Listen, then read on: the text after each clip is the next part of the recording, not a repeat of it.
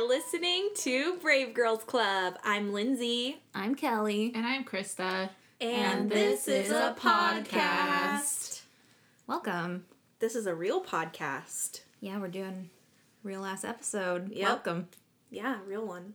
A real one, and it's a little different. It's a We're little doing bit a little, something a little different this time. It's a little bit different. It's October. It's spooky time. And instead of doing three different stories, we worked together on one big story for you. And let me tell you, it is a big story though.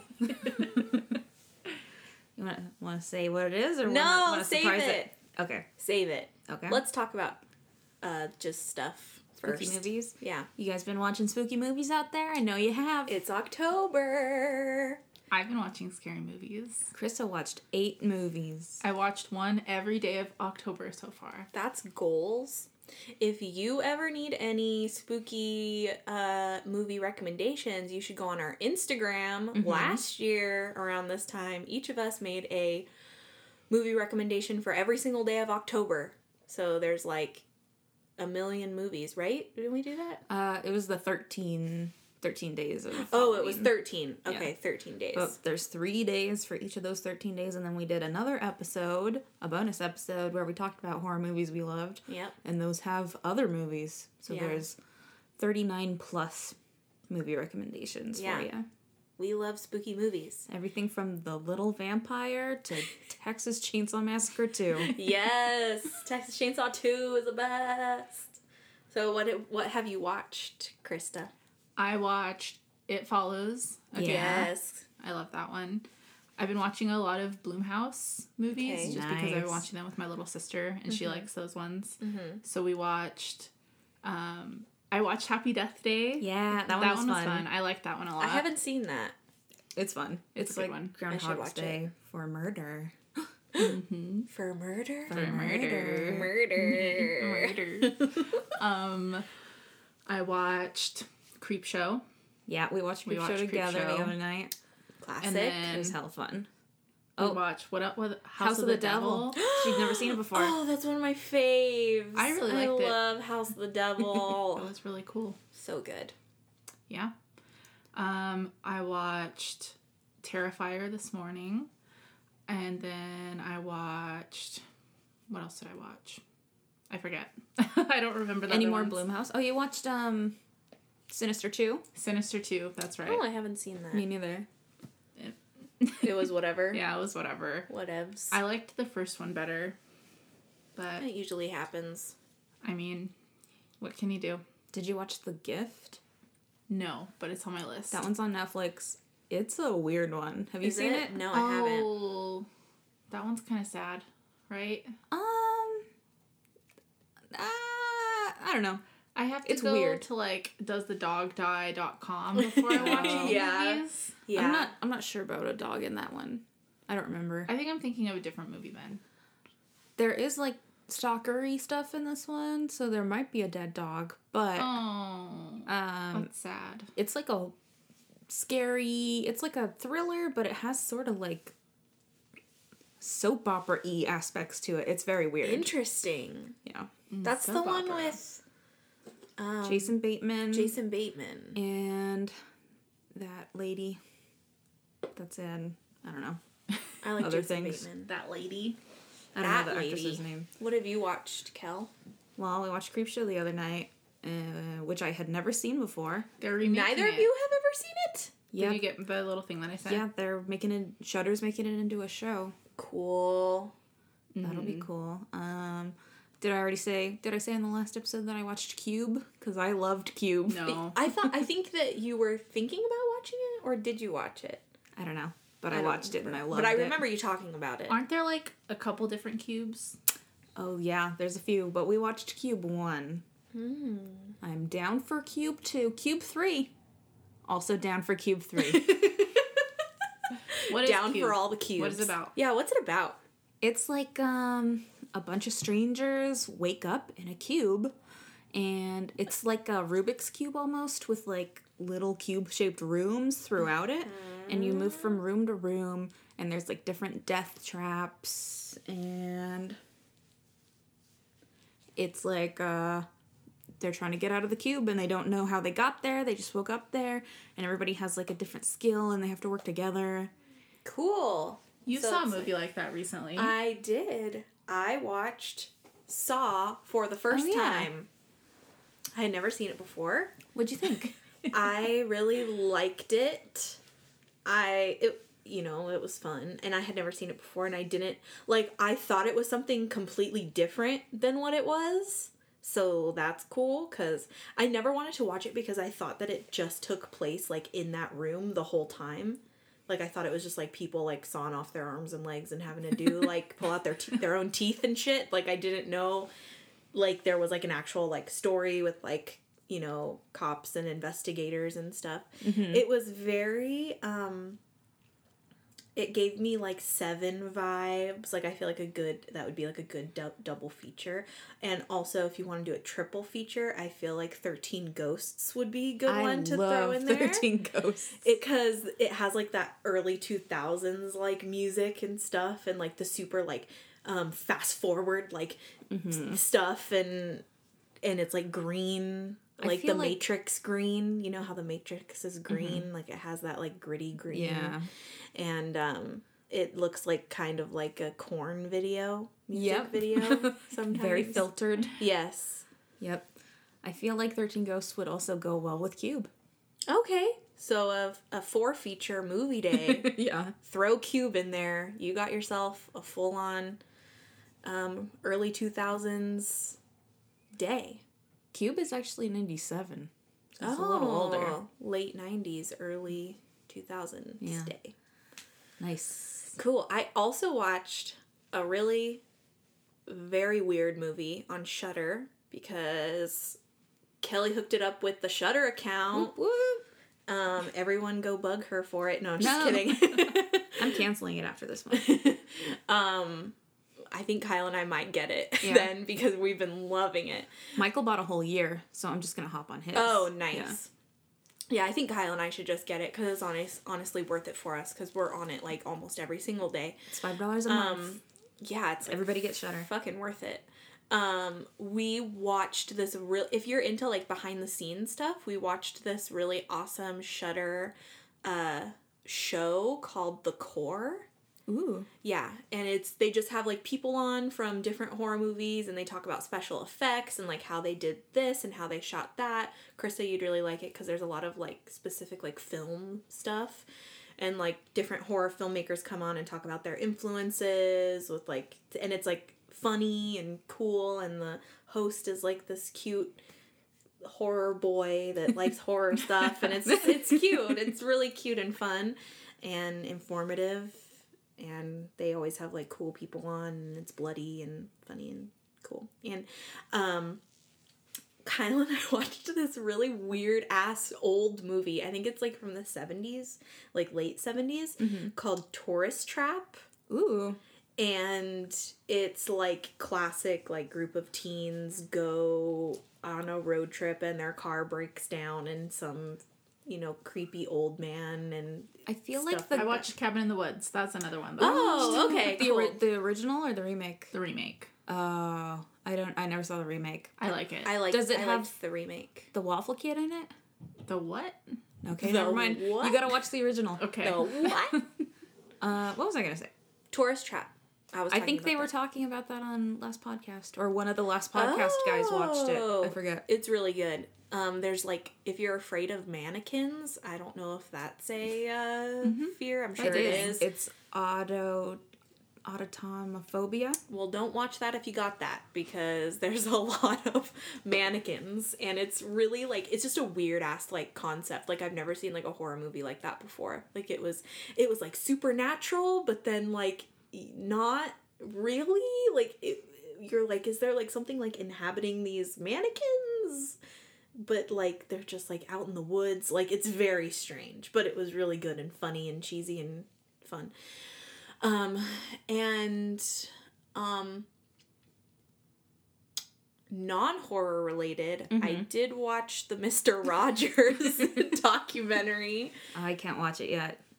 Yeah, you got yeah, wait. I just um Kyle and I went to Video Depot and rented movies and I saw it and I was like, I really wanted to see this, so we rented it. And I was like, fuck, now I have to watch it even though it's October and I should be watching a horror movie, but I'm going to watch it. And I literally ugly cried into like a freaking pillow. Like ugly cried. Oh. And not because it was sad, like that's just how fucking warmed my heart was. Yeah, I can't watch it. I don't want to cry. It was cry. so fucking uplifting. Even thinking about it right now makes me want to cry. Like it was so good. I saved like one of the quotes like to possibly say at the wedding because it was, it was like just the sweetest thing ever and he was just like a sweet man. Rip. Dang. Mr. Rogers rules. Mm-hmm. I was thinking about watching that one because I was real interested in being like a nicer person last week, but I think I changed my mind this week. you should watch it. It might change you, Krista. That's what I'm afraid of. It was really good. Kyle and I both were. We just like looked at each other. We both were just tears going down. Like, And then you put on "No." Saw. Literally, yeah. Yeah. And then we put on Saw after that. We watched that. And then we watched Saw afterwards. Which also kind of has a good message, I think. Yeah. Right? Sure. Saw yourself. Yep. Right. Like it's really weird and like twisted in a way, but it like I mean, I I was just really surprised how they. I'm um, like set up the ending to be like like they knew that it, there was going to be sequels but i'm like how did they know that there was going to be sequels like Probably because it cost like ten dollars to make. yeah So but it was just i don't know the ending i liked it all but i hated the ending I don't really remember that movie. I watched it so long ago. but it was funny just imagining people in the theater in 2004 being like oh fuck this movie's fucking crazy 2004, huh? Mm-hmm. That's crazy. Mm-hmm. Another one I watched on Shutter is called Revenge. Kyle and I were gonna watch that, but then I didn't because I um I meant to see if it was rapey because I wasn't sure. It's a It little is. rapey. Okay, A little rapey. I probably won't watch that's it then. like part of the thing. the story. Yeah, That's yeah, what I the figured. Revenge is for. Yeah, Yeah. that's why I was like, I'm gonna check to see if is it like graphic or Mm, Is Revenge a remake of a different one or um it, it's not that I know of. Sa- well, obviously there's like lots of movies with the same like Because I know yeah, there's concept. one movie that's sort of like that. That was remade like American, an American version, but the like original version is the really Swedish- graphic. Yeah, the um the Left Eye one, the one they call Left Eye. Mm, I don't know. She has an eye patch and a big gun. It's a Swedish movie. can't imagine this being a remake because it would be bizarre. A lot of it takes place out in the desert and it's hmm. really like intense. There's an old Swedish movie called I think it's called the one they call Left Eye or something. And it's about like this girl that gets kidnapped and drugged and raped and stuff and she escapes her, you know, all these horrible men that did all these horrible things to her and then she like fucking gets revenge on them. so but it's really fucking graphic and really I watched it when I was way too fucking young on the internet being like, "Oh, this movie's so cool." Yikes. Like when I was like a teenager. Probably shouldn't have been watching that, but That sounds graphic. yeah. It it, it is slash was. Revenge isn't that graphic, but there is graphic gore and violence. Well, I like that. Yeah. I just don't like graphic rape scenes. Like, have you ever seen Irreversible? Mm-mm. Don't. I won't. Uh-uh. No, thank you. Sucks because I really like I really liked the movie um Last House on the Left. But that has like the famous rape scene in it, but I would watch it, but I would just fast forward to the part where the parents like get revenge because I like that that part, but Oh. other than that, I've never seen that one. oh, I know it's a classic. it is. I'm a Bobo. I haven't seen a lot of things. That's okay. I haven't either. it's all right. I think that's all I've watched so far. Shudder also has a lot of uh, short films that are fun. Oh, I haven't watched I- any. Also, they have Channel Zero. Yeah, they have I- the first two seasons of Channel Zero. I started to watch it, and then my um 15 minutes later, my account ended because I had canceled it. Oh no! And I was like, oh, this is the last day. I'm gonna just watch this whole season really quick. And then 15 minutes in, it was over. oh my gosh. I watched all of season two of Big Mouth the day that it came out. the night that it came out. I stayed up till like three in the morning watching it. I put it on last night and then I fell asleep.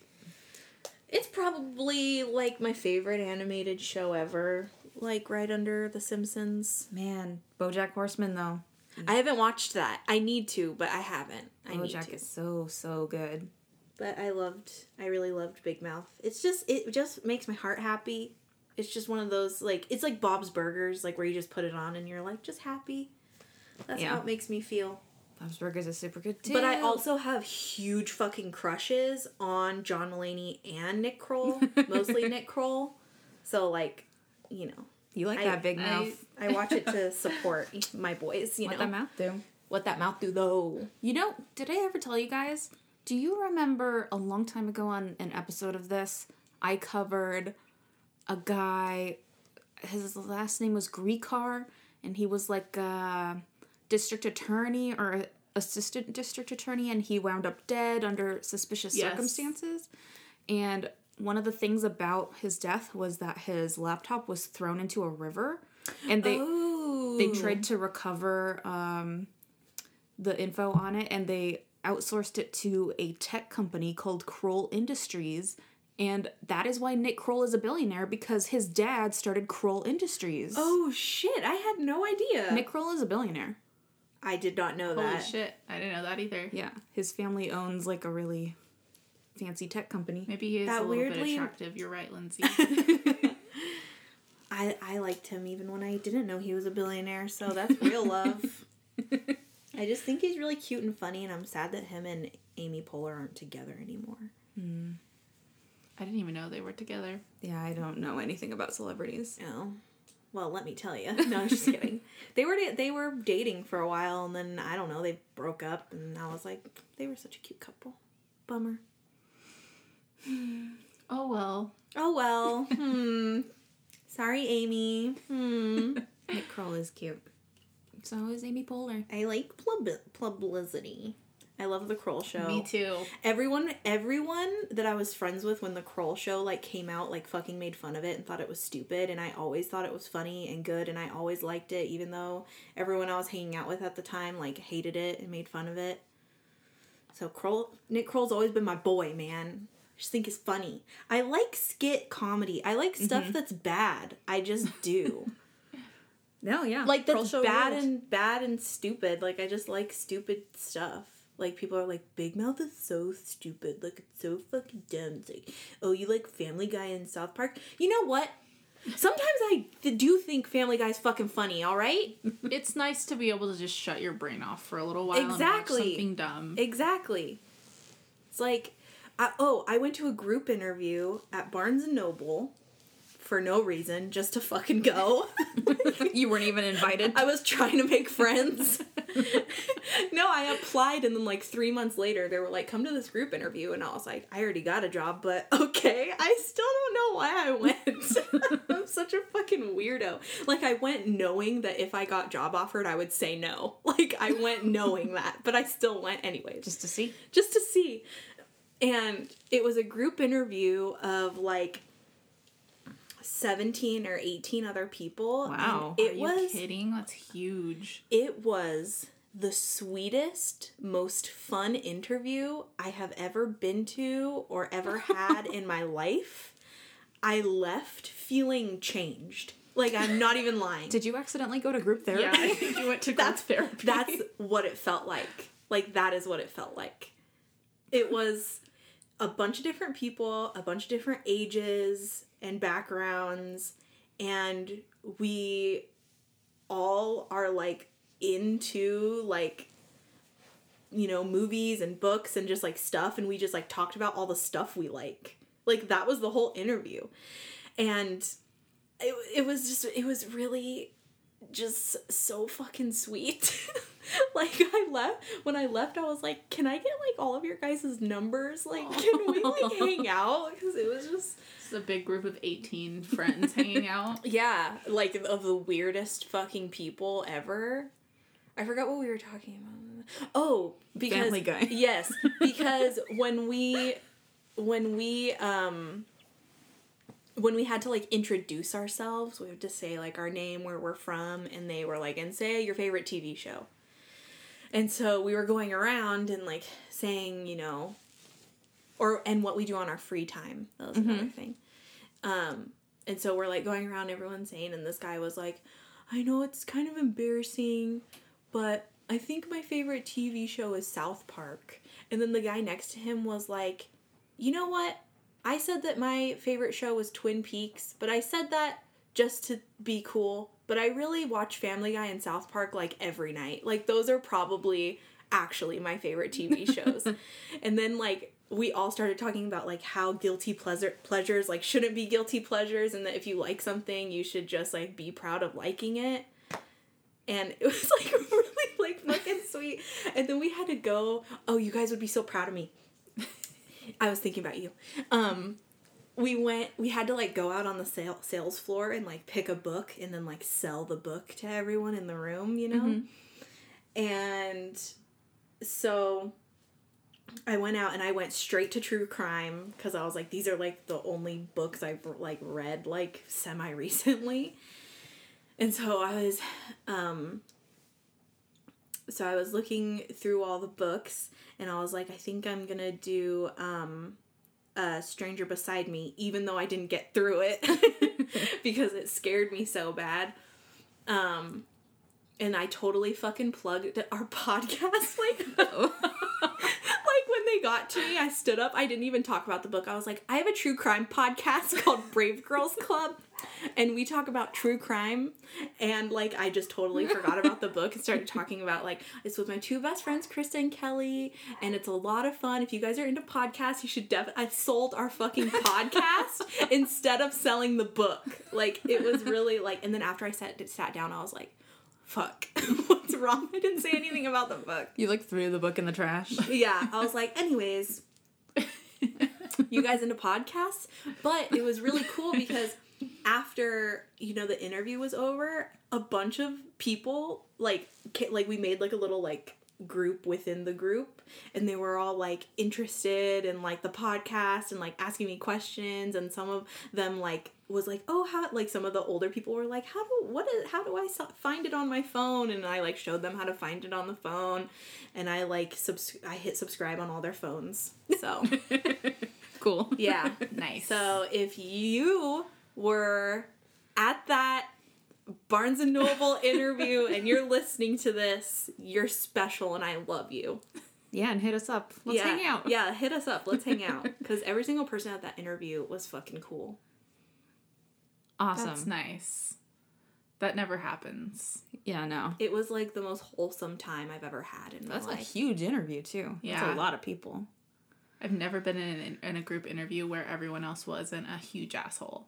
Everyone was super cool and nice and like normal and just like looking for a job, you know. And I did and it's crazy because I felt like I was like meant to be there because I didn't even have to be there, but something told me to just like go anyways. And I had like the best time. That sounds like fun. That that's Let's apply for some jobs That's today. Jesus telling me something. I already got two. I don't need another one. I know. And then I got a second interview and I was like, oh, I can't take it. Sorry, guys. Oh boy. I only want to go if my 17 friends are going to be there are too. hired as well.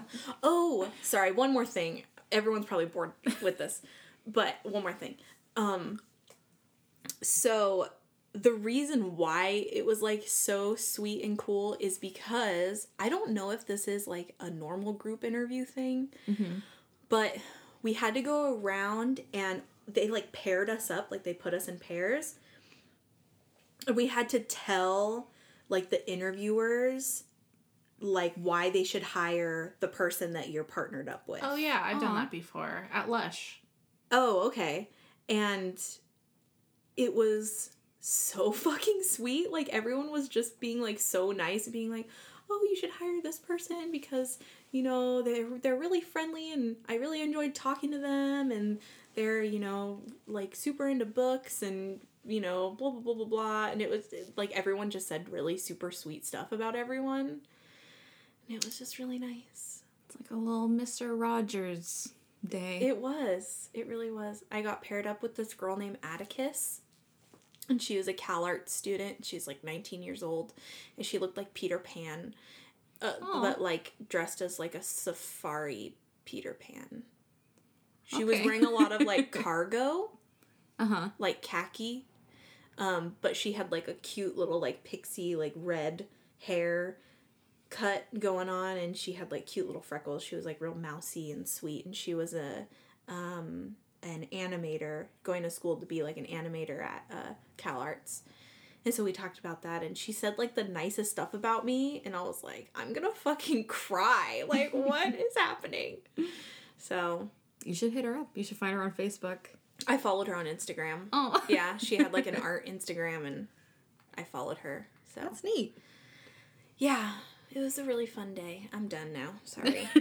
All right, let's bring this way down. This is too cheerful for me. I Can we- know. let's get I started. know this is a fucking horror podcast, okay? Yeah.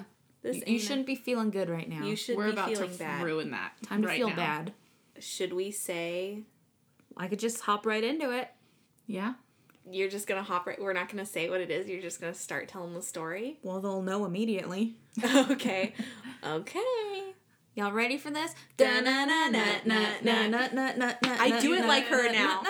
I do it like you now. I do it the wrong way. That's wrong how way. the song goes. All right, you guys ready? One, two, three. It's a story. what? I was trying to make a new song for us. Oh, Should we say something when it's like story time? uh, time to start the story. Okay. Sorry, everybody. John Wayne Gacy Jr. was was born in Chicago, Illinois on March se- 17th, 1942. The only son and second of three children born to John Stanley Gacy, an auto repair machinist and World War I veteran, and his wife Marion Elaine Robinson, a stay at home wife and mother.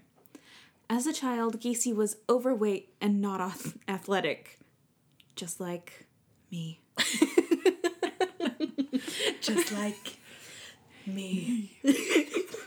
He was close to his two sisters and mother, but endured a difficult relationship with his father, an alcoholic who was physically abusive to his wife and children. Just like. no, just kidding. Throughout his childhood, Gacy strove to make his stern father proud of him, but seldom received his approval.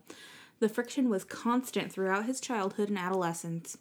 One of Gacy's earliest childhood memories was of his father beating him with a leather belt at the age of four for accidentally disarranging car engine components that his father had assembled. On another occasion, his father. How do you- do that at age four? I don't know. He's I'd probably just playing with it. I don't know. I don't I don't think he took apart an engine. I think his dad just like arranged them, Oh. I don't know. That makes sense. or maybe he was a genius. I don't know. On another occasion, his father struck him across the head with a broomstick, rendering him unconscious. His father regularly belittled him and often compared him unfavorably with his sisters, disdainfully accusing him of being dumb and stupid. When Dumb and stupid. That's like a extra bad. Just like Me. when he was six years old, Gacy stole a toy truck from a neighborhood store. His mother made him walk back to the store, return the to- toy, and apologize to the owners. His mother told his father, who beat Gacy with a belt as punishment. After this incident, Gacy's mother attempted to shield her son from his father's verbal and physical abuse. Yet this only succeeded in, Ga- in Gacy earning accusations that he was a sissy and a mama's boy who would probably grow up queer. That's in quotes. I didn't just word it that way. just like just like me. just like me. Fuck. I'm relating too hard to this. And then I wrote, he was a very cool and nice dad. In 1949, Wait, Gacy's father. wait, wait, wait, wait, wait, wait, wait, wait. What? He was a very cool and nice dad. Gacy? Gacy's dad. Oh, Gacy's dad. I thought, but I thought he beat him. Yeah, it's a, I'm joking. Oh, okay. Sorry, went right over my fucking head. I was like, "Whoa, Kelly." It's like he Dream deserved dad. it. In 1949, Gacy's father was informed that his son and another boy had been sex- caught sexually fondling a young girl. Gacy's father whipped him with a razor strop as punishment. Oh, A what? I looked up what this is. It's it looks almost like a like a paddle made out of leather that you use to like straighten and polish razors. Oh. It looks perfect for So you beating like a kid do with. the razor with like that. Yeah. Perfect for beating a kid with, eh? I mean, it's like a handle with like leather. Yeah, it looks like something made for hitting your kid with. That's sad. Just saying. Okay. Were you guys? Did you guys? Did you guys get spanked when you were little? No. Well, a little bit. A little bit. I was always threatened, but it never happened to me. Always Owen and Lauren, but never me. Owen wasn't he bad? Owen was very bad when he was little, so he Naughty got boy. he got beat often Ooh. with a belt too. Yeah. but not like actually. I don't think my dad actually like f- like put in all his force. I think it just mostly like scared him, like I'm gonna hit you, but never. God, I'm making my dad sound real bad. He was my dad's a good guy. nice. Okay, my dad's a good guy. A very cool and nice dad. Yeah, very cool and nice dad. Uh, let's get back to the misery. Okay. The same year, Gacy himself was molested by a family friend, a contractor who would take Gacy for rides in his truck, then fondle him. Gacy never told his father about these incidents, afraid his father would blame him. Because of a heart condition, Gacy was ordered to avoid all sports at school. An average student with few friends, he was an occasional target for bullying by neighborhood children and classmates. He was known to assist the school truancy officer and volunteer to run errands for teachers and neighbors. Why does he sound like really sweet and like He was probably a nice enough I kid, know? except that he was abused and Yeah. went bananas. Yeah. Don't abuse your kids. They're they're gonna do a murder. During Maybe the more. During the fourth Yeah, grade. Gacy began to experience blackouts. His father suspected the episodes were an effort to gain sympathy and oh attention my and openly accused his son of faking the condition as the boy lay in a hospital bed. Wow. It was later found that the of shit. blackouts were caused by a blood clot in his brain that formed as a result of a head injury he sustained as a child. A swing hit him in the dang head. Classic Always- sting. always something. or like the broom. Maybe that too. yeah. I didn't write it down because it wasn't in the article that I was going off of, but people say that John Wayne Gacy had a bag full of his mom's underwear in his closet. Like he was like a little panty thief. Like he'd steal his mom's and sister's underwear and keep them. that underwear thing uh, follows him through his life. And I'll talk about that later. Little panty boy. Little panty boy. I'm a panty boy, just like me. One of Gacy's friends at high school recalled several. I'm just gonna say it right now. It's gonna be a recurring thing throughout the episode, guys. If you like don't me. like it, that's too dang bad. One of Gacy's friends at high school recalled several instances in which Gacy Sr. ridiculed or beat his son without provocation. On one such occasion in 1957, the friend witnessed a fight in which Gacy's father began shouting at his son for no reason, then began hitting him. The friend recalled that Gacy simply put his hands up to defend himself, but he never struck his father back during these physical al- altercations. Hmm. In 1962, after a prolonged dispute between Gacy and his father over a car, Gacy left the family home and drove to Las Vegas, Nevada, where he found work as a mortuary attendant. Can Lucy um edit Viva Las Vegas over just that part? Or we could just sing it. Viva Las Vegas. Krista? What? She opted out of that. I don't know Yeah. that song. That's the only part I know. Me too. Viva, Viva Las Vegas. You've never seen one commercial in your goddamn life? No. I don't have time for television. Well, That's a lie. You've watched eight movies just in this one week. Yeah, those are movies. I haven't seen an actual. Actually, I've been watching Manifest on NBC lately. Oh, I I watched the like the first 20 minutes of that. Cuz it for some reason they posted it on the Veronica Mars Facebook page. Like the I don't know. It looked interesting but also kind of bad. Hmm. I like it. It's pretty fun. It's just like they got me in that commercial. It's like the plane. What happened? What like happened on the I, don't- I to plane? find I don't out. know what you guys are talking about, so I really don't watch TV. It's a show about it's a show. a family who gets split up on a plane back from vacation, and the plane arrives at the airport and they find out that they've been gone for like five years. But it was just like a regular plane ride for them. Oh, Interesting. So the family took like different planes and everybody assumed that they were like dead. Mm-hmm. But then And- the plane just like pulls up. And there's like a little boy and like his twin sisters all older. What's it Oh yeah, it's called Manifest, and everybody on the plane is the exact same age as they were when it took off. Yeah. Yeah, Cuz they weren't up there for years. It was just a normal plane ride. What if that actually happened in real life? Let's do it. Let's make it happen. Let's go to Jamaica. I would love to. Okay. Anyway. Viva Las Vegas. And mortuary Okay. attendant. Oh, okay. Okay. Cool. there you go. Very nice. Continuing. In his role as a mortuary attendant, Gacy slept in a cot behind the embalming room. In this role, he observed morticians embalming dead bodies and later confessed that on one evening while working there alone, he clambered into the coffin of a dead teenaged boy, embracing and caressing the body before oh. experiencing a profound sense of shock. Oh. What did you say earlier? That's haunty. What? Did, I didn't I say said that. that. Just like me. yeah, just no, no, no, no. Oh, not on that one. Kelly, no. Kelly, no, not on that one. The, this event prompted Gacy to call his mother, Sorry, you can't say it like that.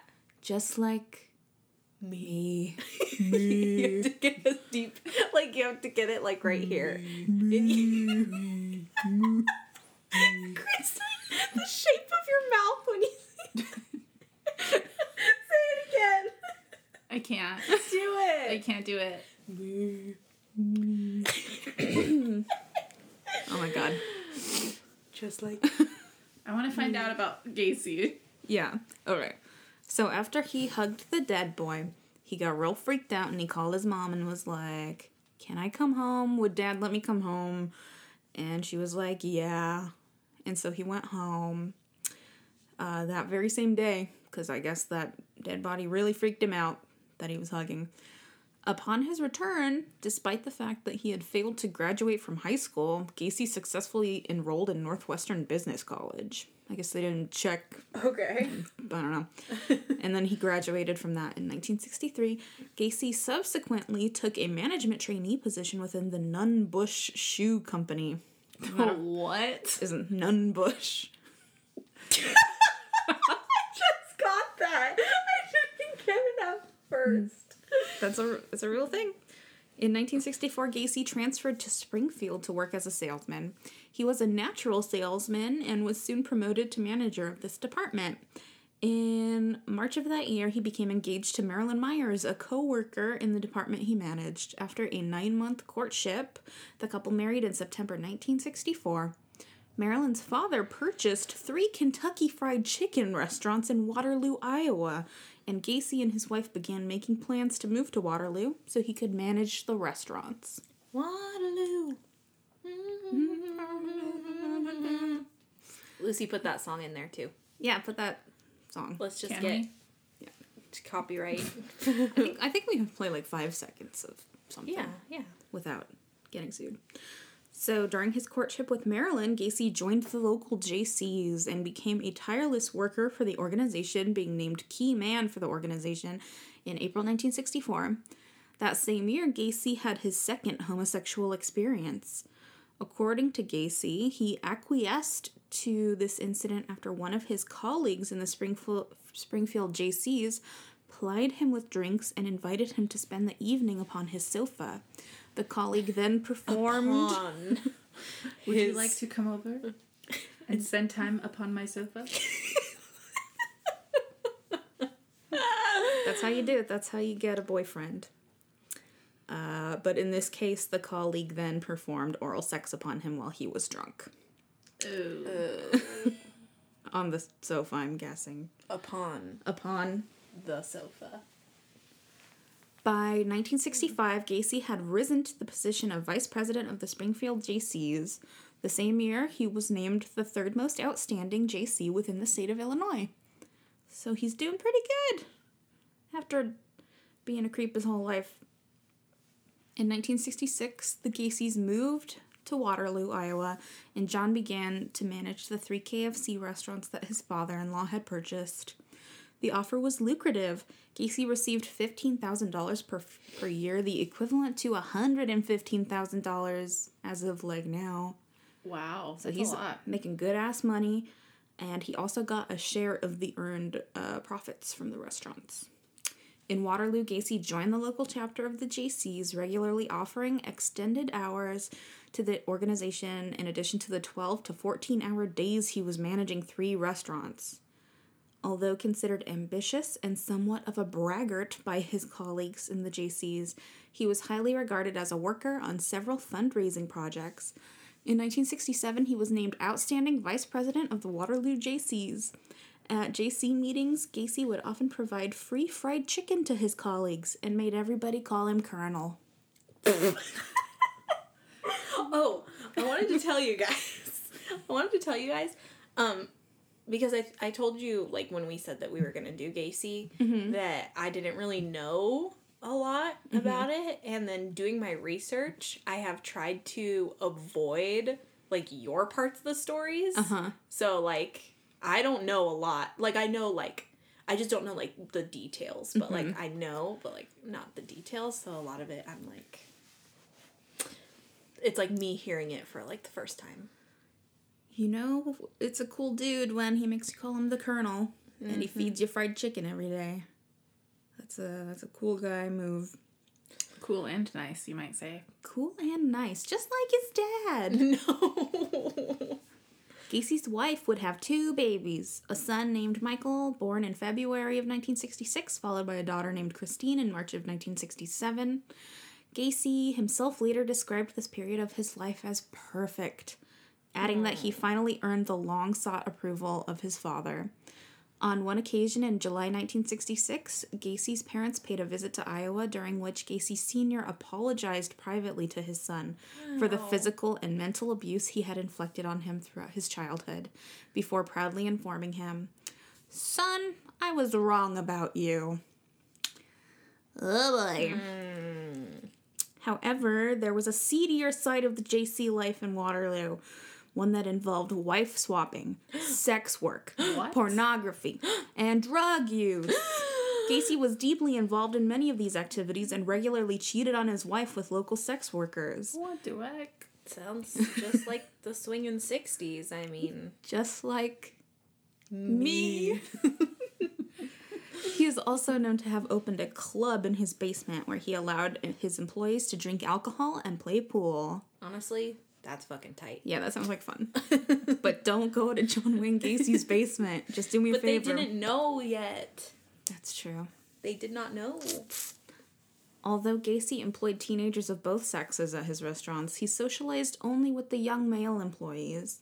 Many were given alcohol before Gacy made sexual advances toward them, which, if rebuffed, he would claim they were jokes or a test of morals. Hmm, sounds familiar. Like, uh, oh, you don't want to blow me? You passed the test, buddy. Oh my god. Good job, little boy. Okay. In August of 1967, Gacy committed his first known sexual assault on a teenage boy. The victim was a 15 year old named Donald Voorhees, the son of a fellow JC. Gacy lured Voorhees to his house with the promise of showing him a porno. Gacy plied Voorhees him one, all right.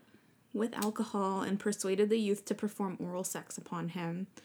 Over the following months, several other youths were sexually abused in similar manners, uh, including one whom Gacy encouraged to have sex with his own wife before blackmailing the youth into perf- performing oral sex upon him. What? The wife was like chill. I think it was like I don't I don't super understand that part. Did she like? So did she know what was like going on with him? It sounds like he tried to like convince him to say yes, and then once he did, he like blackmailed him about it. Maybe Or maybe I don't think his wife knew. So he didn't have sex with his wife. I'm not sure. It's it sounds hinky. It's a little confusing. Oh, okay. Uh, Gacy also tricked several teenagers into believing he was commissioned with conducting homosexual experiments in the interests of scientific research, mm. for which each were paid up to fifty dollars. Which That's a lot back of then, money. back then it was like five hundred dollars. Yeah, that's a lot of money. So, that's really sad, but also kind of hilarious. It's for science. Mm, yeah. Okay. Come And- on, it's for science. I don't know if they believed him, but they were getting paid Blow me upon my couch for science. upon. Just like me. Just like me. In March 1968, Voorhees reported to his father that Gacy had sexually assaulted him. Voorhees Sr. immediately informed the police, and Gacy was arrested and subsequently charged with oral sodomy in relation to Voorhees and the attempted assault of a 16 year old named Edward Lynch. Gacy vehemently denied the charges and demanded to take a polygraph test. This request was granted, although the results indicated Gacy was nervous when he denied any wrongdoing in relation to either Voorhees or Lynch, which I don't know if that's a fail. But it didn't say that he failed it. I don't know. He did fail. Yeah? Mm-hmm. Okay. Gacy fu- publicly denied any wrongdoing uh, and insisted the charges against him were politically motivated because Voorhees Sr. had opposed Gacy's nomination for appointment as president of the Iowa JCs. Several fellow JCs and Gacy's found Gacy's story credible and rallied to support him. However, May 10th, 1968, Gacy was indicted on the sodomy charge. On August 30th, 1968, Gacy persuaded one of his employees, an 18 year old named Russell Schroeder, to assault Voorhees in an effort to discourage the boy from testifying against him at the upcoming trial. Schroeder lured Voorhees to an isolated county park, sprayed mace supplied by Gacy in the youth's eyes, and beat the shit out of him Oh my god. my God. all while shouting that he was not to testify against Gacy at the upcoming trial. So guess what? Voorhees went to the police and told them what had happened. And then they added that charge to the sodomy charges. so on September 12th, Gacy was ordered to undergo a psychiatric evaluation at the Psychiatric Hospital of the State University of Iowa. Two doctors examined Gacy over a period of 17 days before concluding he had antisocial personality disorder, a disorder which incorporates constructs of sociopathy and psychopathy, Sociopath. and was unlikely to benefit from any therapy or medical treatment, and that his behavior pattern was likely to bring him in repeated conflict with society. In the end, Gacy pled guilty to sodomy and was sentenced to 10 years in prison. During his incarceration in the Anamosa State Penitentiary, Gacy rapidly require, acquired a reputation as a model prisoner. Within months of his arrival, he had risen to the position of head cook.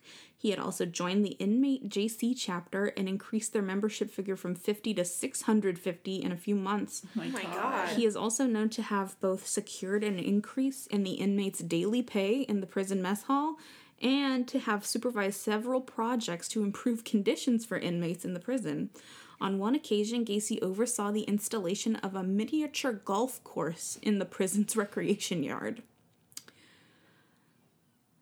Pretty weird. They let inmates have golf clubs. Seems um, wrong. Yeah. I don't know if it's a mini golf course or a mini golf course. You know what I mean? Like, is it just like a driving range or they play Either mini golf? They way. got like ponds and hmm. windmills or. No, I'm kidding. It's not that. On Christmas Day 1969, with Gacy still in prison, his father died from cirrhosis of the liver. Gacy was not told that his father had died until two days after his death. When he heard the news, Gacy was said to have collapsed to the floor, sobbing uncontrollably, and had to be supported by prison staff. Gacy requested supervised compassionate leave from prison to attend his father's funeral in Chicago. but this request was denied. After serving 18 months of his 10 year sentence, Gacy was paroled under the condition that he relocate back to Chicago and live with his mother. He arrived in Chicago June 19th, 1970, and found a job as a short order cook. In February 1971, eight months after being released from prison, Gacy was once again charged with sexually assaulting a teenage boy, but the charges were dropped when the boy didn't appear in court. Who knows why? Maybe he beat the shit out of him too, like the other kid. Mm-hmm. I don't know. Because the charges were dropped, the Iowa Parole Board never learned of the event, and eight months later, Gacy's parole ended. In 1971, with help from his mother, Gacy was able to purchase a house of his own at 8231 Summerdale Avenue. The house he would live in for the rest of his days as a free man. Later that year, Gacy dated and became engaged to a divorcee named Carol Hoff, who had two young daughters. Everything was really great for him, and they all lived happily ever after. Amen. The end. What that was a great story. What a great turnaround that was, right, guys? There's no more, right? He got all better. There's no more to that story. Prison That's the fixed end. him, yeah. And Cool. then he's 'Kay. still alive. He eats KFC every day. Doing great. Right, Krista? Okay, bye. Gacy's first known murder No! occurred on January 3rd, 1972. Um, the victim's name was Timothy Jack McCoy, and I think he went by Jack. So, he was 15 years old, and Gacy first spotted him at a bus station. McCoy was on a trip from Michigan to Nebraska, but that night the layover for Omaha left him stranded in Chicago until the next day. Gacy approached him and convinced McCoy to let him give him a tour of Chicago. Hmm. At the end of the sightseeing, Gacy offered to let McCoy stay at his house overnight and he'd take him back to the bus station in the morning. McCoy would not make it back to the bus station Why the not? next morning. Why not? What happened? Is he okay? Well, according to Gacy's confession, I'm scared. He woke up the next morning to find uh, McCoy standing in the bedroom with a knife in his hand. Gacy immediately went into attack mode and wrestled the knife away from McCoy, then stabbed him repeatedly with it. Once the boy was dead, Gacy went into the kitchen to find that McCoy had only been cooking him breakfast. There was eggs cooking on the stove and like a brick of bacon, like uncut bacon. So, um, Although this may have uh, been an accident and unlocked something sinister within Gacy, he later told investigators that the murder had caused him to involuntarily ejaculate, Just like me. Just like me. and he realized that murder was the last component of Gacy's sexuality that he had been searching for. Oh, In oh, Gacy's, that- this this is what it's been all along. When you know, you Oh, know. Cool. All right, I'll just keep doing this then. in Gacy's words, death is the ultimate thrill. Can't wait. He then hid the body in the crawl space under his home and covered the body with a layer of concrete. No crawl spaces allowed. Stop making those. I think my house has one. Yeah. Yeah. My old house had a crawl space. It was pretty spooky. Mm-hmm. Yikes. You ever get animals in there? Anything I cute? think so. No. I don't. Well, I mean, like, yeah, animals are cute. All animals are cute. I saw a But- baby possum yesterday. So I was all hobbling, hobbling across the street. I had to stop and wait for it, and I'm like, "You're real cute, dude, but like, let's hurry it up. I'm trying to get home." Anyways, So, back to the murder. after his first murder, Gacy had a cooling off period of about a year. During this time, he married Carol Hoff in June of 1972. Oh, Carol. Congratulations. Sweet, sweet Carol. She was a divorced mother of two and was charmed by his generosity and outgoing personality. He was a charmer. Yeah. That's why he did so well at everything he did. Mm-hmm. So even though she knew about his previous conviction and jail time for sodomizing that teenage boy, uh, she still married him, believing that he had changed. But little did she know he had committed his first murder six months prior. Still, everything seemed fine according to Carol, except for the terrible smell inside of his home that would not go away. Oh no. Gacy first blamed the smell on moisture buildup and then later on mice. I don't think that's a thing. Stanky. That's stanky. Could you imagine what a dead fucking body smells like? Have you ever Yeah. smelled like a dead thing? It smelled a dead body. stinks. It, It smells like trash. It smells Yeah. Like a garbage crazy can. bad. There was a dead rat in our wall in my old house in Apple Valley Mm-hmm. once, and it smelled so fucking bad, and we couldn't do anything. We just had to wait for the smell to go away because we couldn't like Get to get it. to it because it was Yeah. in the wall. Oh boy, Yeah, that's it nasty. It was nasty How do you know it was a rat? because that we had rat problems. How do you know? I mean, I don't know. I'm just guessing. Owen was a naughty Did child. Stop. Did your stepfather tell you it was mice and Moisture moisture buildup? No, no, it was Owen. Owen told me that. Uh oh. Uh oh. The bad kid. The bad son. Owen, are you a killer? My own brother. Could be anyone. So in January of 1974, he committed his second murder of an unidentified young man. Gacy strangled him and left him in his closet for a short time. And I think he did that with a few of his victims. Like he would leave it for like 24 hours, either like under the bed What? or like in the closet. How do He you just- do that when you don't live alone? Well, we'll get to that. Okay. So, um, Did she know what's The first going time- on, Carol? no, she had no idea. She How do you not? she married a stinky man? How do Yeah. you not know? Like, how do you? I don't know. He was like a overweight Kentucky Fried Chicken dude. Like I'm sure she was like, he just has like a smell, you know. Like I don't know. um. So after he left him in the closet for a little while, but during that time, the fluids started draining from the face and like the f- like holes in the face of the victim, and it stained face. like nose, eyes, ears. Like Oh. fluids just started So the out. regular holes, not Yeah. extra ones.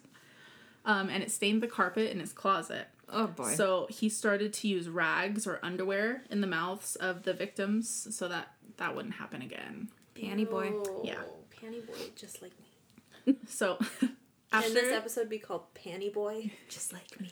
Just like me. shortly after this murder, he started a contracting business that he called PDM Contractors, which stood for painting, decorating, and maintenance. Um, and then he started to use the contracting business to lure young boys in search of work. Boys love contracting businesses They also love decorating and, painting maintenance. And maintenance. and maintenance. so this is when his relationship starts to go downhill with Carol. Carol. Carol, So get out was- of there, Carol! Run. he was having a harder time hiding his sexuality from his wife. Like Oh, she caught him. he would She knew. leave. I think he wanted to tell her. Like he was just like trying to be open about it. Uh-huh. Um, he would leave like porno magazines around the house for her to find. Um, and they would be like gay porn, Mm-hmm. like just men and young boys or like young men. And when she would question him about it, he would like just admit, be like, "Yeah, they're mine." Like he would just tell her. And she probably felt weird about it. Never really said anything. Yeah. And then he also like didn't let her go into the garage. Like he always had it locked and she wasn't allowed to go in or like have a key or anything. Ugh. But one day she did find a key and decided to peek inside. Carol. Carol. Carol. There wasn't like normal garage stuff in there as you may have might have guessed. What was there? Um there was like a mattress on the floor. He had like red mood lighting like set up and there was like mirrors on the ceiling and I think on the walls. So uh, yeah. Just like me. No. it also had like a really strong odor like the one that she was smelling inside but it was stronger Do you, garage do you think oh, okay. that she thought, oh, this is what gay smells like? that explains it. maybe it was the gay. 70s i don't know if they knew a lot about it. He's about just that a stinky gay. that should be the name of the episode. That must be it. He's just a stinky gay.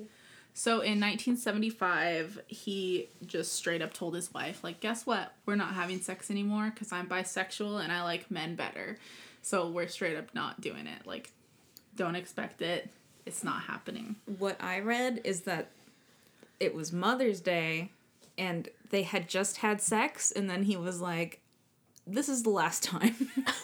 Oh, no. Happy Mother's Day. Happy Mother's Day. That was your gift.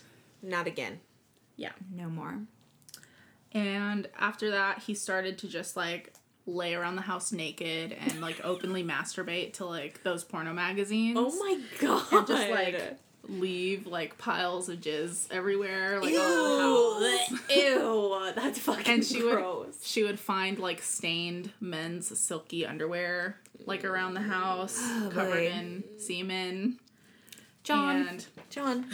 while they were out in public, he would like talk about like he'd point out dudes that he thought was attractive and just like talk about them like, oh yeah, that guy's hot, like just out in public. I would have been out of there so quick. So They did divorce in 1975, but They were married for four years. three years. Three years. they divorced in 1975 over an argument about the checkbook. Oh Wasn't even about the gay stuff. my god. or the smell, or the sex garage, or the jizz piles, or the kernel. the chicken. The chicken. The chicken piles everywhere, just bones and jizz. Ew. His I mean, yeah. sex garage is just full of chicken bones and Old chicken does smell really bad. Like if you cook chicken and you put it in your like trash can, it smells really bad. Like you have to take that out like the night that you put it in the trash. Yeah. That's what his garage was full of. Plus dead smell. Old chicken Nasty. jizz. So this was around the time when Gacy started began or started to seriously begin plotting and formulating for his next murder. Typically, he would find his victims at bus stations. He was careful to choose victims that wouldn't be missed or have their or, or would have their disappearance easily dismissed as like a runaway or something. He would then employ them at his company, often spending long hours at a time alone with them. In May of 1975, he hired 15 year old Anthony Antonucci. A few months into Antonucci's employment, he gave him a bunch of alcohol and then attacked him. Once on the ground, Gacy tried to put Antonucci in handcuffs, but Antonucci was on the wrestling team at school, so he was able to wrestle the handcuffs away from him and put them on Gacy. So he like flipped him around. Oh shit. And then after that, Gacy promised not to bother him again. and Antonucci continued to work for Gacy for like a year after that. Wow. So that That was scared like, him. Yeah. But handcuffs did become part of Gacy's like whole MO. He um I'm sure you've heard of like the famous handcuff trick that he would do. I haven't. So Tell about basically. He would use handcuffs sometimes in his Pogo the Clown routine, like because Okay. he used to perform as a clown at Right. children's birthday parties. And um, so he had these handcuffs for his clown routine, but he would also use them to like trick his victims. So he would um, ask his victims if they wanted to see a trick, and the trick required putting the handcuffs on them. And so they he would put the handcuffs on them, and then when they would be like, "Okay, so what's the trick?" He would say, "The trick is that you can't get out without a key." And he would attack them after that. Like he would start to assault them, Wow. and then Ew. yeah, after Scary. That's not a trick. Learn a real trick. I know Yeah. that's not a trick. Fucking. So he al- he had another clown. trick too. So after he would handcuff them and then he would like sexually assault them and torture them for like a few hours or whatever. And then he had what he called the rope trick. And the rope trick was when he would basically just take a rope and strangle them to death with it. That's not a That's trick. That's not a trick. So Take a class or something. I know apparently he was like really popular at birthday parties, which is like creepy to think about. Don't Like- like that one bit. I think it's Gacy's fault that people don't like clowns. But Probably. over the next three makes years, yeah, he would sexually assault and murder a total of 33 young boys. And sometimes he would commit two murders in one night, and he would refer to that as doing a double. Ew.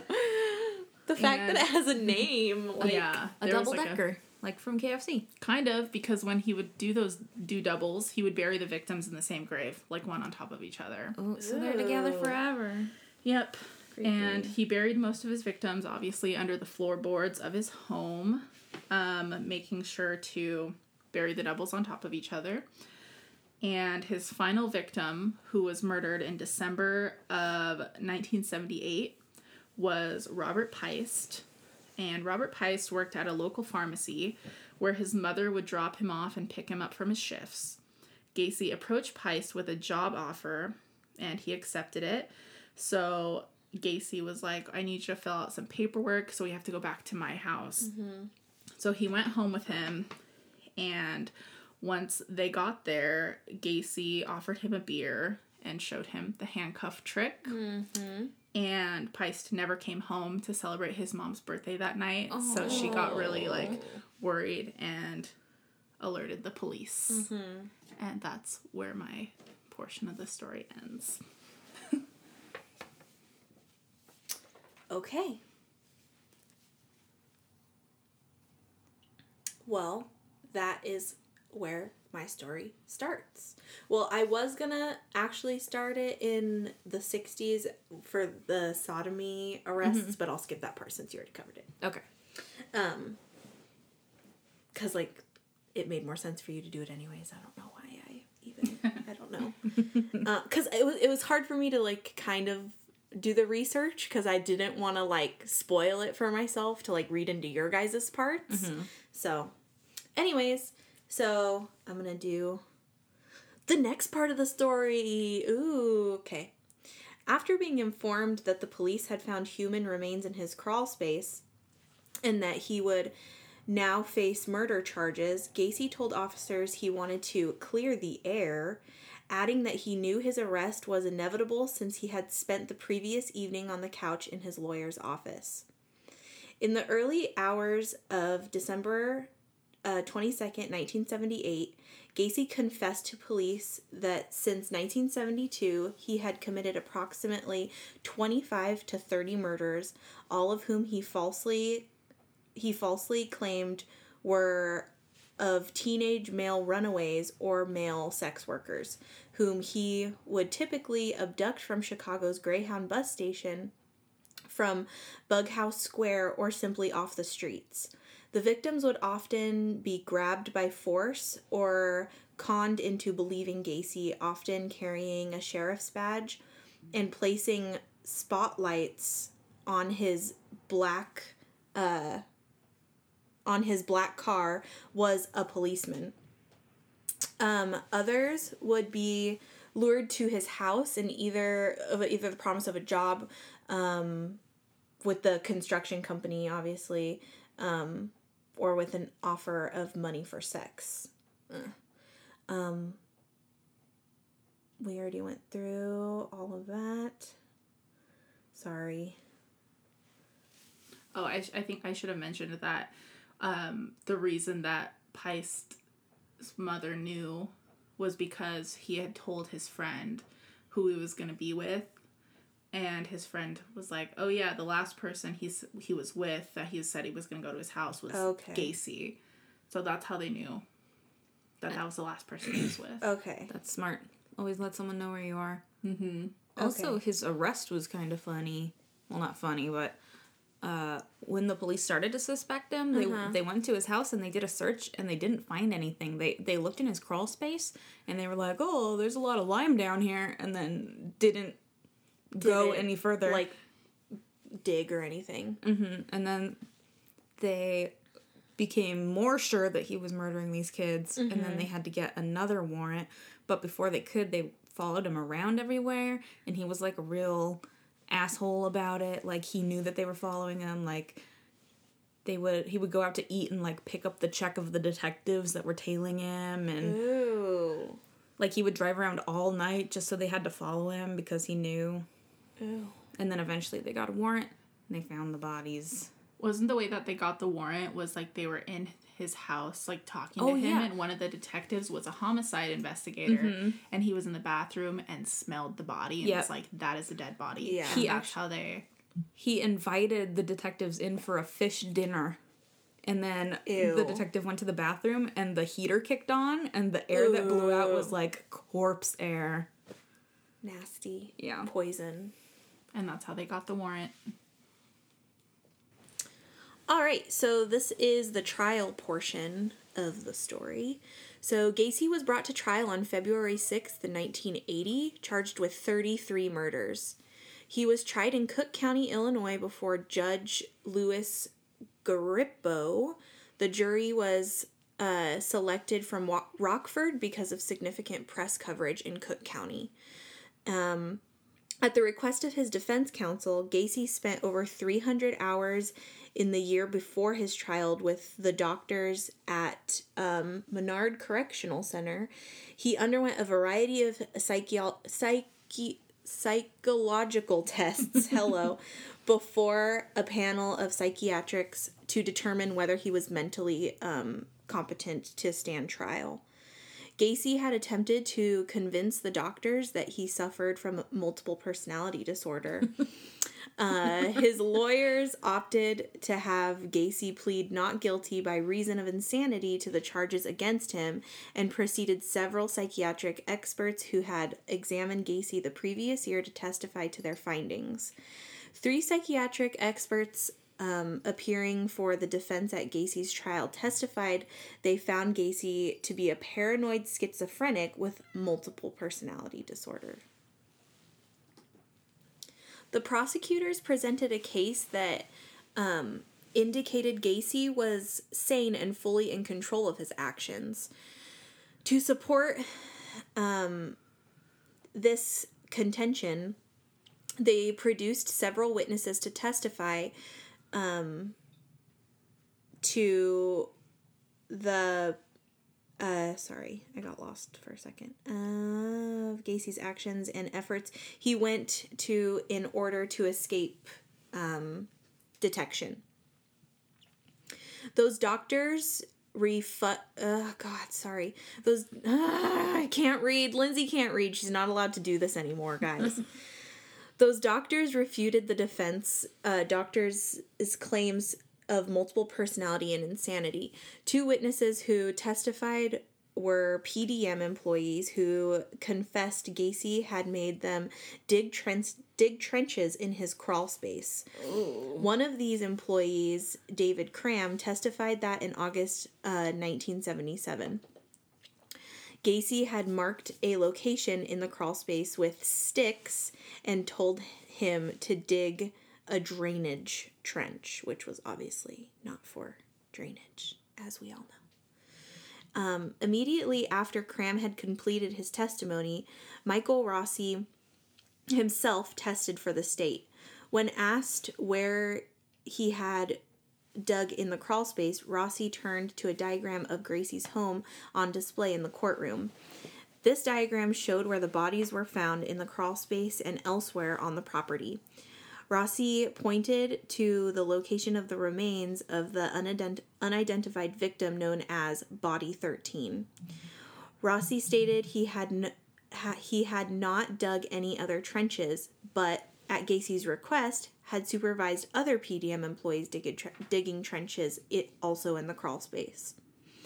Both Rossi and Cram also testified that Gacy would periodically look into the crawl space to ensure they had they and other employees ordered to dig trenches in the crawl space did not uh, uh, um, did not uh, sorry did not deviate from the precise locations he had marked. Slimy, there's a cat in here going crazy. Yeah, sorry. That's okay.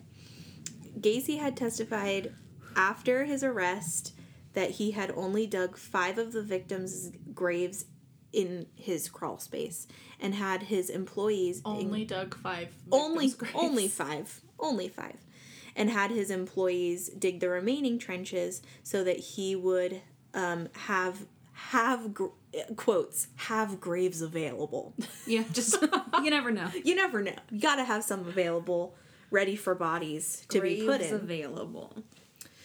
On February 18th, Dr. Robert Stein, the Cook County medical examiner appointed to supervise the exhumation of the victims' bodies from Gacy's home, testified as to how he and his colleagues had conducted the recovery of the remains. Stein testified that the act the um, uh, that uh, da, da, da, was conducted. Sorry, I wrote. There's so much in here. just gonna go down. I'm just gonna go down to the closing arguments. How about that? I feel like we're going really long on this. No, it's okay. On March 11th, final arguments from both prosecution and defense attorneys began, with the arguments concluding on the following day. Prosecuting attorney Terry Sullivan argued first, outlining Gacy's history of abusing youths, the testimony of his efforts to avoid uh, uh, detection, and describing Gacy's surviving victims, Voorhees and Donnelly, as, quote, living dead. Spooky Fuck. uh, referring to Gacy as the quote worst of all murderers. Sullivan stated, "John Gacy has many accounted for more wait, sorry. John Gacy has accounted for more human devastation than many earthly catastrophes, uh, but one must tremble. I tremble when thinking about just how cl- how close he came to getting away with it all."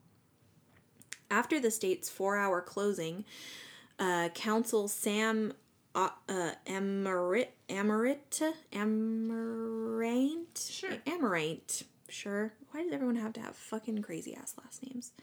Um, argued for the defense.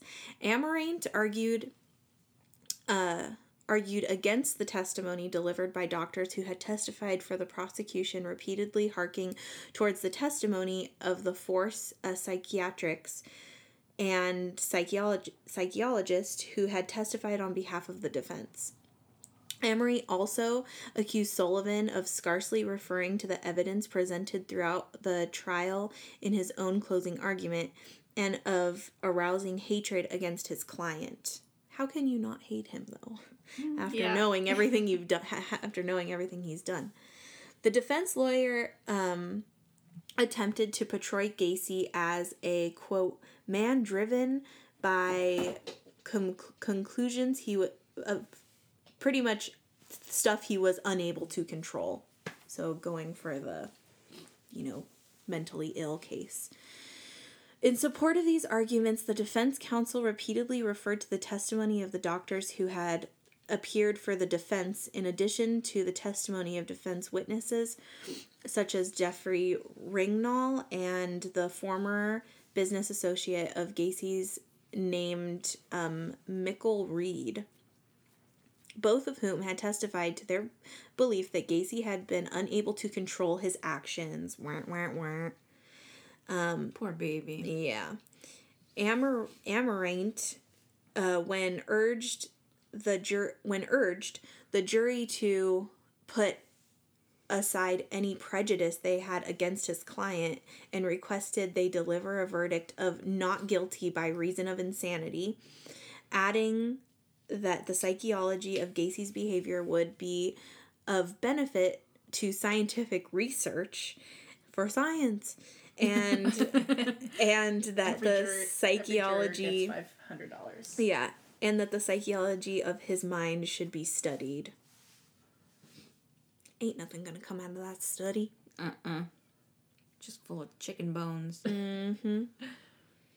Um, the jury here i'm gonna go ahead the jury deliberated for less than two hours and found and found gacy guilty of the 33 charges of murder for which he had been brought to trial he was also found guilty of sexual assault and taking indecent liberties with a child both convictions in reference to robert P- piest robert piest mm-hmm. um, the following day, both the prosecution and defense made alternative pleas for the sentence for the sentence the jury should decide.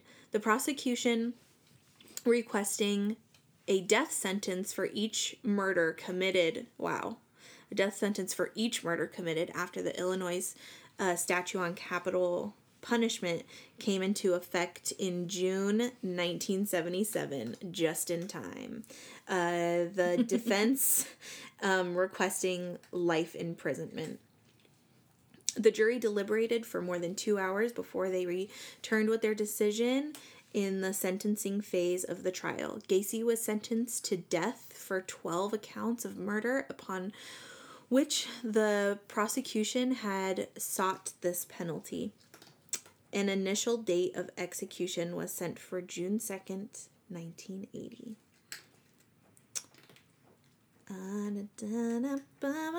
So yeah, he's gonna die. So he's in jail? He is in jail, and he's also gonna die. Okay, so this is him on death row. Let's get into this. Um, upon being sentenced, Gacy was transferred uh, to a correctional center in Chester, Illinois. Um, I feel like Illinois is just a spooky place. I think so. Yeah. I feel Yeah. like it's just got spooky vibes all over. It's like it's got Chicago. Yeah. But then you go south there and it's just like farms and stuff. Yeah, I feel like it's spooky there. Probably. Let us know if Yeah. you're from Illinois. Okay. Um, where he remained, he remained there, incarcerated on on death row for 14 years. Isolated in his prison cell, Gacy began to paint. What what a tortured Oh. soul. What an artist. The subjects Gacy painted varied, although many were of clowns, some of which depicted himself as Pogo the Clown, which we know. Many of his paintings have been displayed at uh, different galleries and and uh, museums and stuff. Um, others have been sold at various auctions with individual prices ranging between two hundred dollars and twenty thousand dollars. Um, although Gacy was permitted to earn money from the sale of his paintings until 1985, he claimed his artwork was um, intended to quote bring joy into people's lives. What a nice guy. Yeah, what a great what a great guy. Nice and cool. Nice and nice and cool, just like his father, Just like me. just like me. On February 15th, 1983, Gacy was stabbed in the arm by Henry Brisbon, a fellow death row inmate known as the I 57 killer. Ooh, another murderer? Murderers going at it in jail. Wow. I mean, you put a bunch of murderers together. They're gonna want to do a murder. I mean, yeah. Go- At the time of the attack, out. Gacy had been out of his cell participating in uh, um, volunteer work um, when Brisbon ran towards Gacy and stabbed him once in the upper arm with a sharpened wire. A second death row inmate injured the uh, injured in the attack. William Jones received a superficial um, stab wound in the head. Ooh, Shit. with a wire? I guess. uh, both received treatment in the prison hospital for their wounds. Spook. Get a bunch of killers together and they're gonna kill, you know what I mean? Um. Okay. So, on the morning of May 9th, 1994, Gacy was transferred um, from the uh, correctional center um, to from his from the correctional center that he was at to a, pretty much just a different one in a place called Crest Hill to mm-hmm. be executed. That afternoon, he was allowed a private picnic on the prison grounds with his family. God, scary. For his last meal, Gacy ordered a bucket of Kentucky fried chicken Hell yeah. a dozen fried shrimp, french fries, fresh strawberries, and a diet coke. What? Yep. That evening, he observed prayer with a Catholic priest before being escorted to the Stateville execution chamber to receive the lethal injection. Before the execution began, the chemicals used to perform the execution unexpected unexpectedly solidified, clogging the IV tube, administering the chemicals into Gacy's arm, and complacing the execution uh, or and complicating the execution procedure. Um She's pooping. Oh, I thought that was coming from outside, and it really scared me. Um, it's My, my a- cat is pooping. Yeah. You go. You go. You, it's okay, slimy. Everyone's listening to you poop. Um.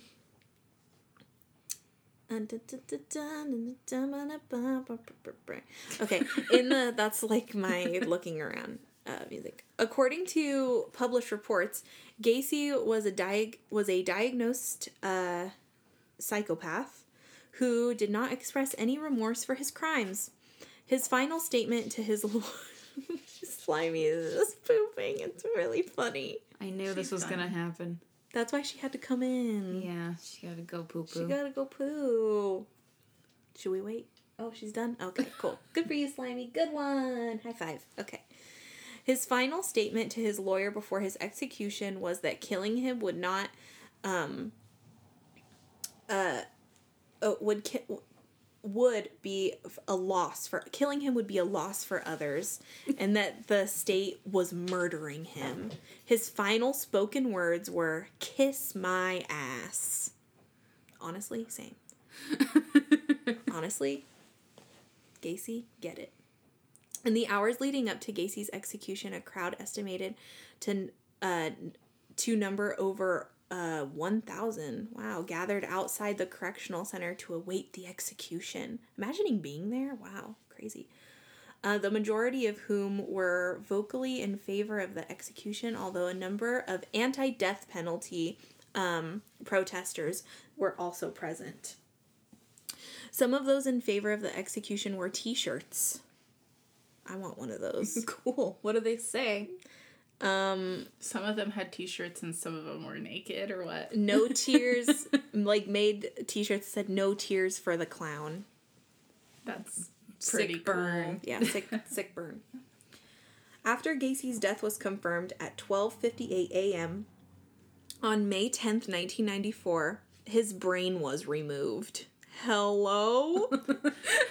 it is it is in the possession of Helen Morrison, a witness for the defense at Gacy's trial, who was interviewed who has interviewed Gacy and other serial killers in an attempt to isolate common personality traits of violent psychopaths. His body was cremated after the execution. In the months following Gacy's execution, many of his paintings were auctioned. Some uh, some were bought so that he so that they could be destroyed. Um, in June 1994, uh, oh, they had a big bonfire to uh, dis- destroy some of his paintings in uh, Naperville, Illinois, and attended uh, by approximately 300 people, including family members of the, including family, oh, including family members of the victims. Yeah. That makes sense. Um, so yeah, so now he's dead. There has been a bunch of movies about um him and books obviously. I haven't watched uh any movies about him though. Me neither. i wonder if any of them are good. And there's like a lot of made for tv movie stuff. Um Can't I- be that good if yeah we can't name one. I know.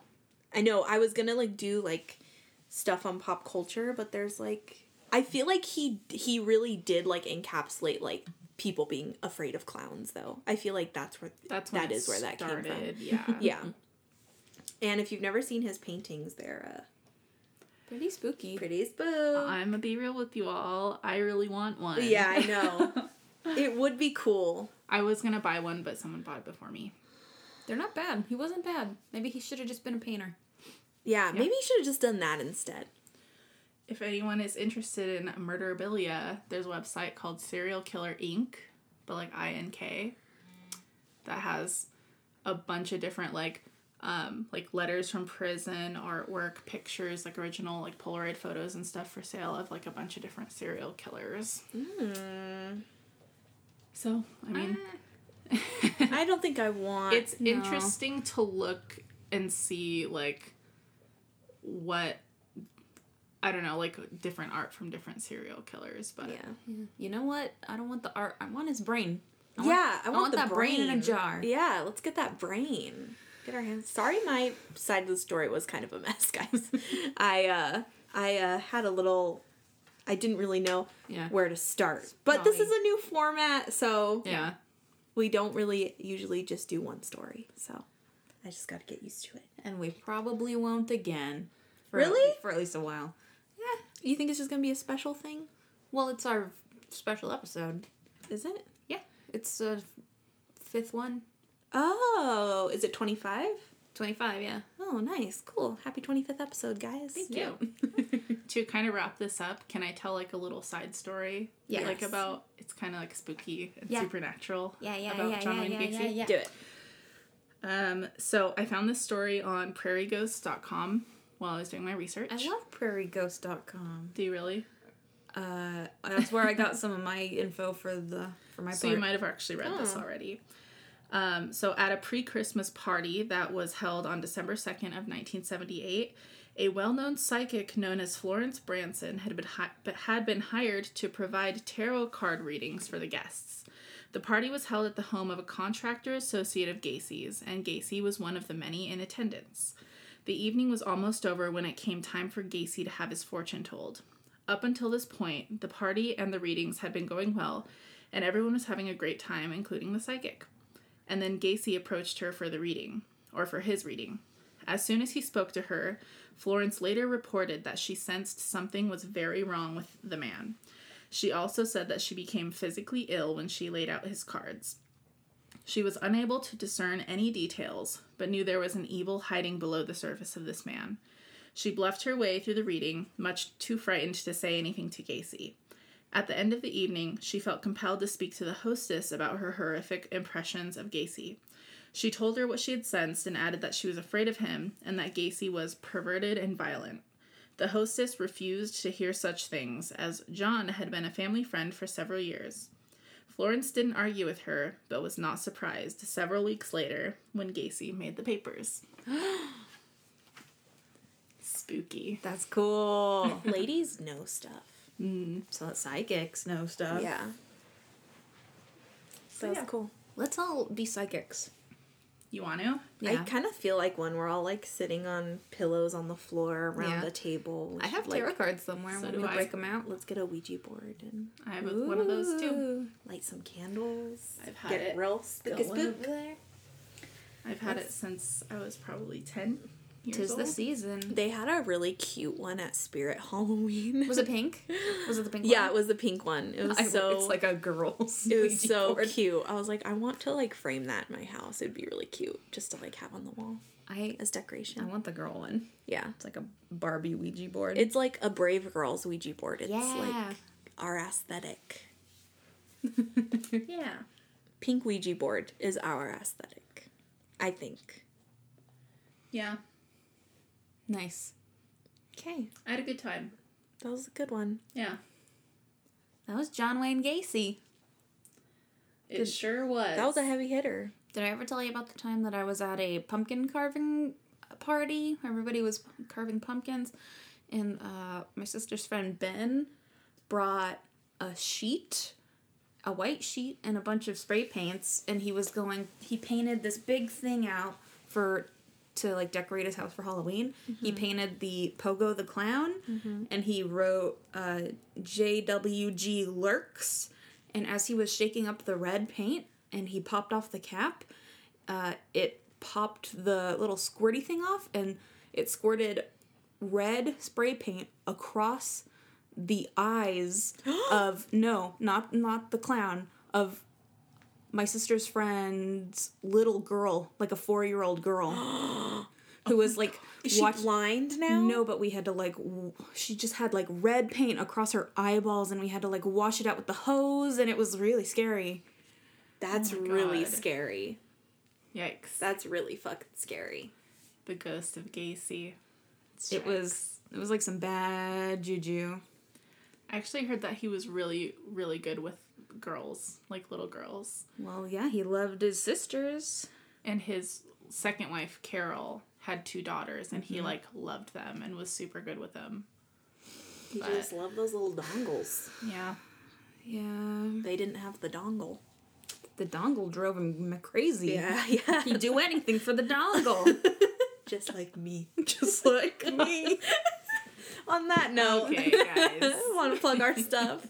All right, you can follow us on Twitter. We are at Brave Girls Pod. We are Brave Girls Podcast on uh, Instagram. If you want to give to our Patreon, we are Brave Girls Club Podcast, I think, or Brave Girls Podcast on there. Uh, like us on Facebook. That's probably the easiest way to get access to our episodes. Uh, we post the links every time we record. Excuse me, sorry. Uh, we're on Mixcloud, SoundCloud, iTunes, and the Google Play Store, so you can stream us on whatever.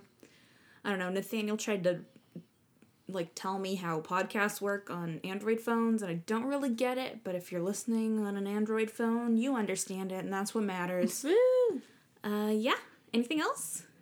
No, I No, think that's I it. I think that was it. If for our next um fifth episode, Mm-hmm. if anyone has any recommendations, Ooh. we do another big story or themed something. Yeah, let us usually we do a theme. We could do another big mm-hmm. episode, like a collaborative one. Mm-hmm. and I will be better at it next time. Mm-hmm. You did fine. Thank yeah, you. did We fine. just didn't. Uh, we didn't. We should have given you like a year to start with. Yeah, a year to a year to do the research, A really, year. because I'm busy. I meant a year to start your research. No, I know, Okay. I know, I know what The you meant. I was making a joke. Okay. Okay, That's it. Yeah. okay, The end. stay brave. Happy October. Yeah, happy Spooky Ween. spooky, spooky. Mm, Bye. Bye. Bye, guys.